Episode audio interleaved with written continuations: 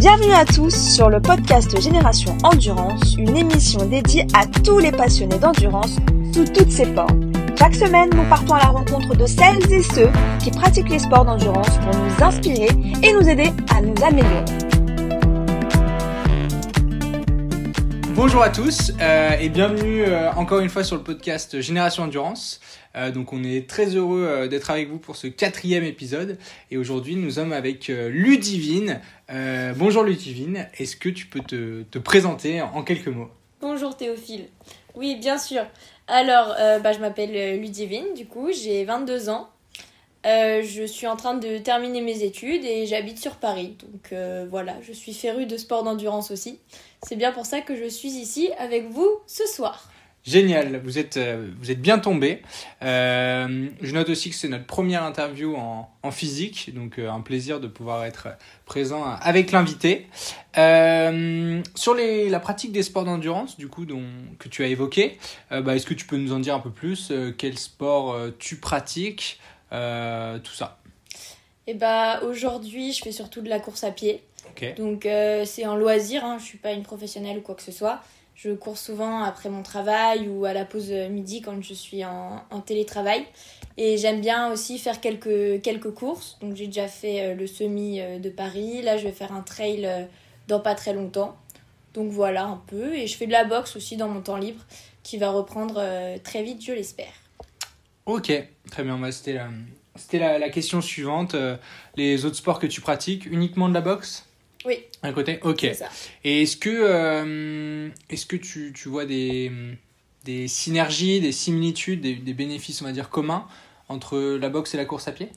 Alors oui, et c'est un seul mot, c'est le cardio. C'est-à-dire que le cardio de la course me permet de tenir en boxe et le cardio que je gagne en boxe me permet de tenir plus longtemps en cardio.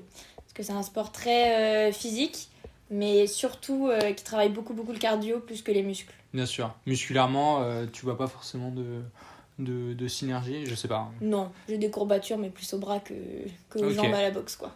Bien sûr. Et du coup, il me semblait que plus jeune, tu pratiquais beaucoup de natation, d'athlétisme.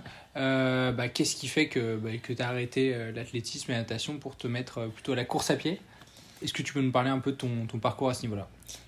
J'ai été forcée par ma mère à faire de la course à pied, à faire de l'athlétisme, donc surtout de la course je faisais, et de la natation, beaucoup, j'en ai fait plus de 10 ans. C'est un entraînement qui est très lourd, parce que je l'ai fait en compétition aussi. Pareil pour l'athlétisme, c'est très lourd, c'était forcé, donc au bout d'un moment, j'en avais un petit peu marre parce que j'avais plus de temps libre pour moi. Et puis, c'est un sport que je faisais pas parce que j'avais envie de le faire, mais parce que j'étais forcée à le faire. Okay. Donc, j'ai eu un petit peu un rejet de tout ça. Pareil, les courses à l'école, les crosses au lycée, tout ça, c'était forcé. Donc, j'avais pas du tout envie de le faire. Je voyais que je courais bien, mais je prenais aucun plaisir à faire ce genre d'activité. Donc, j'ai eu complètement un rejet des sports, disons, d'endurance pendant un moment. Donc c'est là que je me suis mise vraiment à la boxe. Et puis après, j'ai remarqué que j'avais plus assez de temps, notamment dans les études supérieures, pour faire des entraînements très précis par semaine, etc., dans des clubs où on est obligé d'aller tous les jeudis, tous les mardis au gymnase.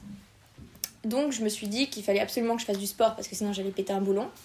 Et le sport le plus facile, le plus accessible et le moins cher surtout, c'était la course. Donc je me suis remise à la course et là, comme j'étais pas obligée de faire de la course, j'ai beaucoup aimé et j'ai commencé à me trouver des partenaires de course, donc c'était très drôle de pouvoir comparer un peu nos temps, d'aller courir tous ensemble, etc. Donc j'ai repris du plaisir et j'ai découvert le trail par la même occasion, donc la course en montagne, tout ça dans la nature avec les rochers, tout ce genre de choses. Moi j'aime beaucoup les rochers, les obstacles, les racines, etc. Donc c'est ça qui me donne vraiment beaucoup de plaisir. Voilà. Ok, donc si je résume bien, ça a été un peu par défaut, par facilité, on va dire que tu as choisi de te remettre à la course à pied et au final, ça t'a beaucoup plu, tu as réussi à trouver du plaisir là-dedans. En le faisant avec des gens, en arrivant à trouver des jeux, donc en faisant du trail. Génial. Et aujourd'hui, à quelle fréquence tu pratiques ces sports? La course, j'essaye de le faire 2 à 3 fois par semaine. Okay. Comme je disais, à la pause midi, quand je suis entêtée, parce que comme ça, j'ai 2 heures, donc c'est large. Et sinon, le soir, sur les quais, généralement, comme j'habite à Paris. Ok, très bien. Et du coup, tu nous parlais des personnes avec qui tu cours. Est-ce que tu pratiques principalement seul, avec un groupe d'amis ou voilà, dis-nous tout. J'essaye de me coordonner généralement avec les gens avec qui je cours. Donc c'était plus facile en études parce que on allait courir tous ensemble.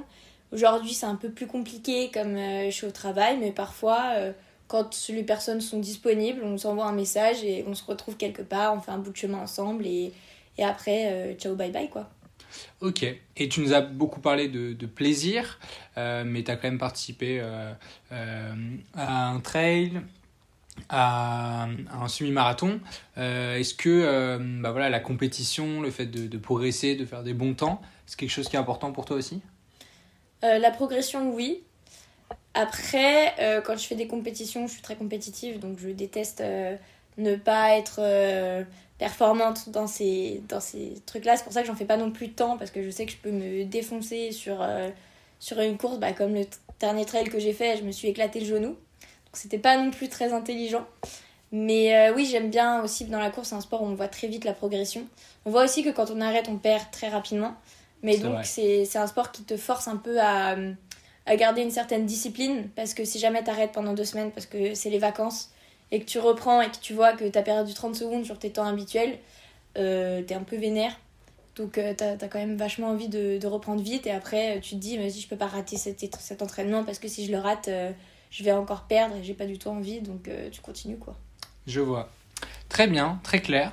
Est-ce que tu peux nous dire qui est ton sportif préféré ou le sportif qui t'inspire le plus ? Alors, je dois t'avouer que je n'ai pas de sportif préféré. Pas de problème. J'ai pas de sportif qui m'inspire le plus. Donc moi ce qui me plaît dans le sport, c'est surtout le sport en lui-même. Quiconque pratique le sport... ça m'intéresse pas plus que ça. C'est juste la manière dont c'est joué, par exemple. C'est différent, mais les sports co, je regarde plus les actions que l'équipe qui joue. Les sports individuels, je préfère voir, par exemple, le Marathon des Sables, de voir que telle ou telle personne a cassé les records. Ça m'intéresse pas tant. C'est plus de voir un peu... pour moi, c'est plus des points, tu vois, sur une map. Je m'en fous que ce soit Kylian Jornet ou Mathieu Blanchard, c'est juste les points en mode qui va doubler qui, ce qui se passe, etc. Après, les faits de course. Voilà, ce qu'ils font après, ce qu'ils font avant, ça m'intéresse plus que ça. Leur parcours, ok. Non mais c'est un point de vue intéressant. Est-ce que tu as une course qui te fait rêver ? J'en ai plein. T'en as plein ? Alors, génial. Moi je veux faire le GR20 en courant. Ok. Je veux faire... En combien de temps ? Bon, alors, on va pas parler timing là maintenant tout de suite. Je suis pas prête à parler timing, mais juste le faire. Je veux faire la Diagonale des Fous aussi, parce que ça a l'air génial. Je veux faire la course des crêtes au Pays de Galles. Je veux faire le Marathon des Sables. J'aimerais bien faire, mais bon, ça c'était pas mon idée, mais j'avoue que ça commence à me plaire un petit peu l'Ultra trail du Mont Blanc là, qui a l'air plutôt sympathique. Et voilà, un peu toutes les courses un peu... mythiques. Un peu, longues, jolies. Très bien. Donc plus en ultra trail. Donc, ouais. Ok. Donc c'est une distance vers laquelle tu aimerais t'orienter ? C'est ça. Ok, très bien. Et comment à Paris tu envisages, t'arrives à t'entraîner pour passer sur l'ultra trail ? Alors je ne sais pas encore. Hein. Pour l'instant, je fais du trail normal. Parce que les distances, c'est pas encore... c'est pas encore trop ça. Bien sûr. Mais je me dis que je vais courir et que si un jour je me motive vraiment à faire cette course, pas tout de suite, mais dans le futur à faire ce genre de course. De toute façon, ils ont un processus de sélection qui est assez particulier. Il faut avoir fait une course de tant de kilomètres. Pour le Marathon des Sables, du TMB. Ouais, pour la Diagonale des Fous, par exemple, il faut avoir fait au moins 2 trails de 70 km. Donc, je pense que je vais m'entraîner en faisant les courses obligatoires, assez grandes courses. De toute manière, oui, s'ils le demandent, c'est que... De toute façon, c'est conseillé. Je vais être obligée de m'entraîner, mais d'abord, je me fais la main sur les plus petites courses. Bien sûr. Et une fois que ça, ce sera dans le sac, c'est ça. Comme on dit, j'irai voir plus grand. Okay. Mais c'est un objectif, quand même. Ok. T'as l'air assez... assez excité par ce que tu nous racontes. Et ton prochain trail dont tu nous as parlé, il fait combien de kilomètres ? 25. C'est pas énorme. Ok, non mais c'est déjà pas mal. Très bien.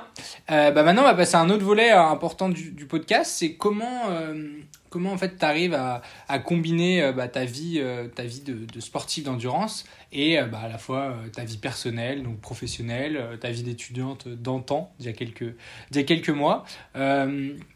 Comment ça s'inscrit en fait dans ton quotidien ? J'avoue que comme je suis pas une pro, comme j'ai dit, je cours quand je peux courir. C'est-à-dire que j'essaye de courir 2 à 3 fois par semaine, comme j'ai dit. Donc quand je vois que, par exemple, je suis en TT le mercredi, que je sors tous les autres soirs de la semaine, je me dis, je me mets un petit coup de fouet le samedi et le dimanche, comme ça je vais courir 2 fois. En fait, moi, mon objectif, c'est surtout de courir 3 fois. Donc je crée mon emploi du temps social et professionnel en fonction de mes sorties courses, mais plus je prévois mes sorties courses en fonction de ce que j'ai déjà prévu à côté. Ok, donc oui, tu vas donc, pas... À la fin, je cours 3 fois, mais je me prive pas, par exemple, d'aller de faire ma crémaillère un mercredi soir chez moi pour courir, quoi. Ok, oui, c'est ça. Donc, ce qui est important à retenir, c'est que tu te prives pas, mais que tu essaies quand même de libérer du temps, enfin tu prends le temps libre qui est à ta disposition. Ok, génial, merci beaucoup. Et qu'est-ce que ça t'apporte en fait les sports d'endurance, que ce soit dans ta future vie professionnelle ou dans ta vie personnelle ? Ça m'apporte un moyen de décompresser, surtout après une dure journée au travail où tout ne s'est pas passé comme j'aurais souhaité que ça se passe, ou quand j'ai discuté avec des gens et que ça ne s'est pas passé comme prévu.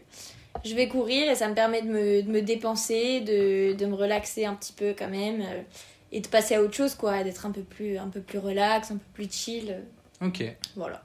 Très bien. Ton yoga à toi. Et quel conseil tu donnerais à un collègue, un ami qui souhaiterait se mettre au sport d'endurance ? Alors... Déjà, de pas faire ma connerie, c'est-à-dire d'y aller à fond dès le début, d'aller courir tous les jours, parce que c'est le meilleur moyen de se blesser. Car oui, j'ai 2 périostites et un genou qui fonctionne mal. Donc, faut vraiment y aller doucement à son rythme, même si, moi j'avoue, au début, quand on me disait ça, j'étais en mode « ouais, c'est ça, cause toujours ». J'ai forcé, et maintenant je regrette parce que je suis blessée, vie, quoi, c'est des trucs qui se soignent pas.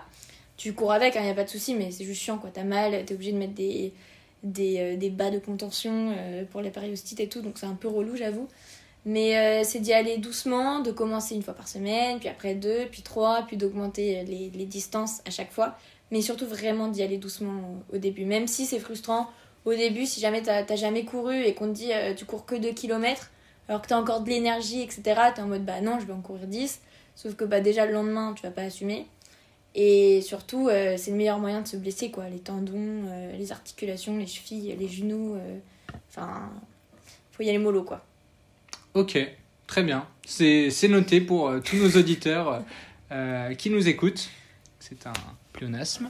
Maintenant, on va passer à la partie que je préfère dans le podcast, le « tu préfères ». J'imagine que tu connais les règles du jeu. J'ai vu Burger Quiz, oui. Dans Burger Quiz ? Oui. Ludivine, tu préfères les courtes distances ou les longues distances ? Les longues distances, Théophile. Ok. Quand il fait trop chaud ou quand il fait trop froid ? Trop chaud. Trop chaud ? Large. Ok. Les podcasts ou les vidéos YouTube ? Les vidéos YouTube. Coup dur.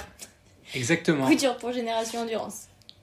Oui, mais j'espère que tu vas écouter... Mais à partir d'aujourd'hui, je vais écouter des podcasts, oui. Génial. Au moins Génération Endurance. Il y en a aussi d'autres très bien en course à pied. Notre invité du 3e épisode nous a parlé de « Dans la tête d'un coureur », que je te conseille également, quand tu vas courir. Ensuite, est-ce que tu préfères t'entraîner le matin ou le soir ? Le soir. Ou le midi, quand tu es en télétravail. Donc midi, mais je préfère le soir quand même, il y a moins de monde. Ok. C'est juste d'une manière pratique ou physiologiquement tu préfères, préfères le soir ? Déjà, le matin c'est complexe, alors si c'est en plus pour aller courir c'est hors de question, mais entre le midi et le soir je préfère le soir parce qu'il y a moins de gens. Ok. Tu préfères les montées ou les descentes ? Les descentes. Les descentes ? Je déteste les montées. Ok. Tu préfères une petite course du village avec des dizaines de participants ou une grande course avec des dizaines de milliers de participants? Petite course de village.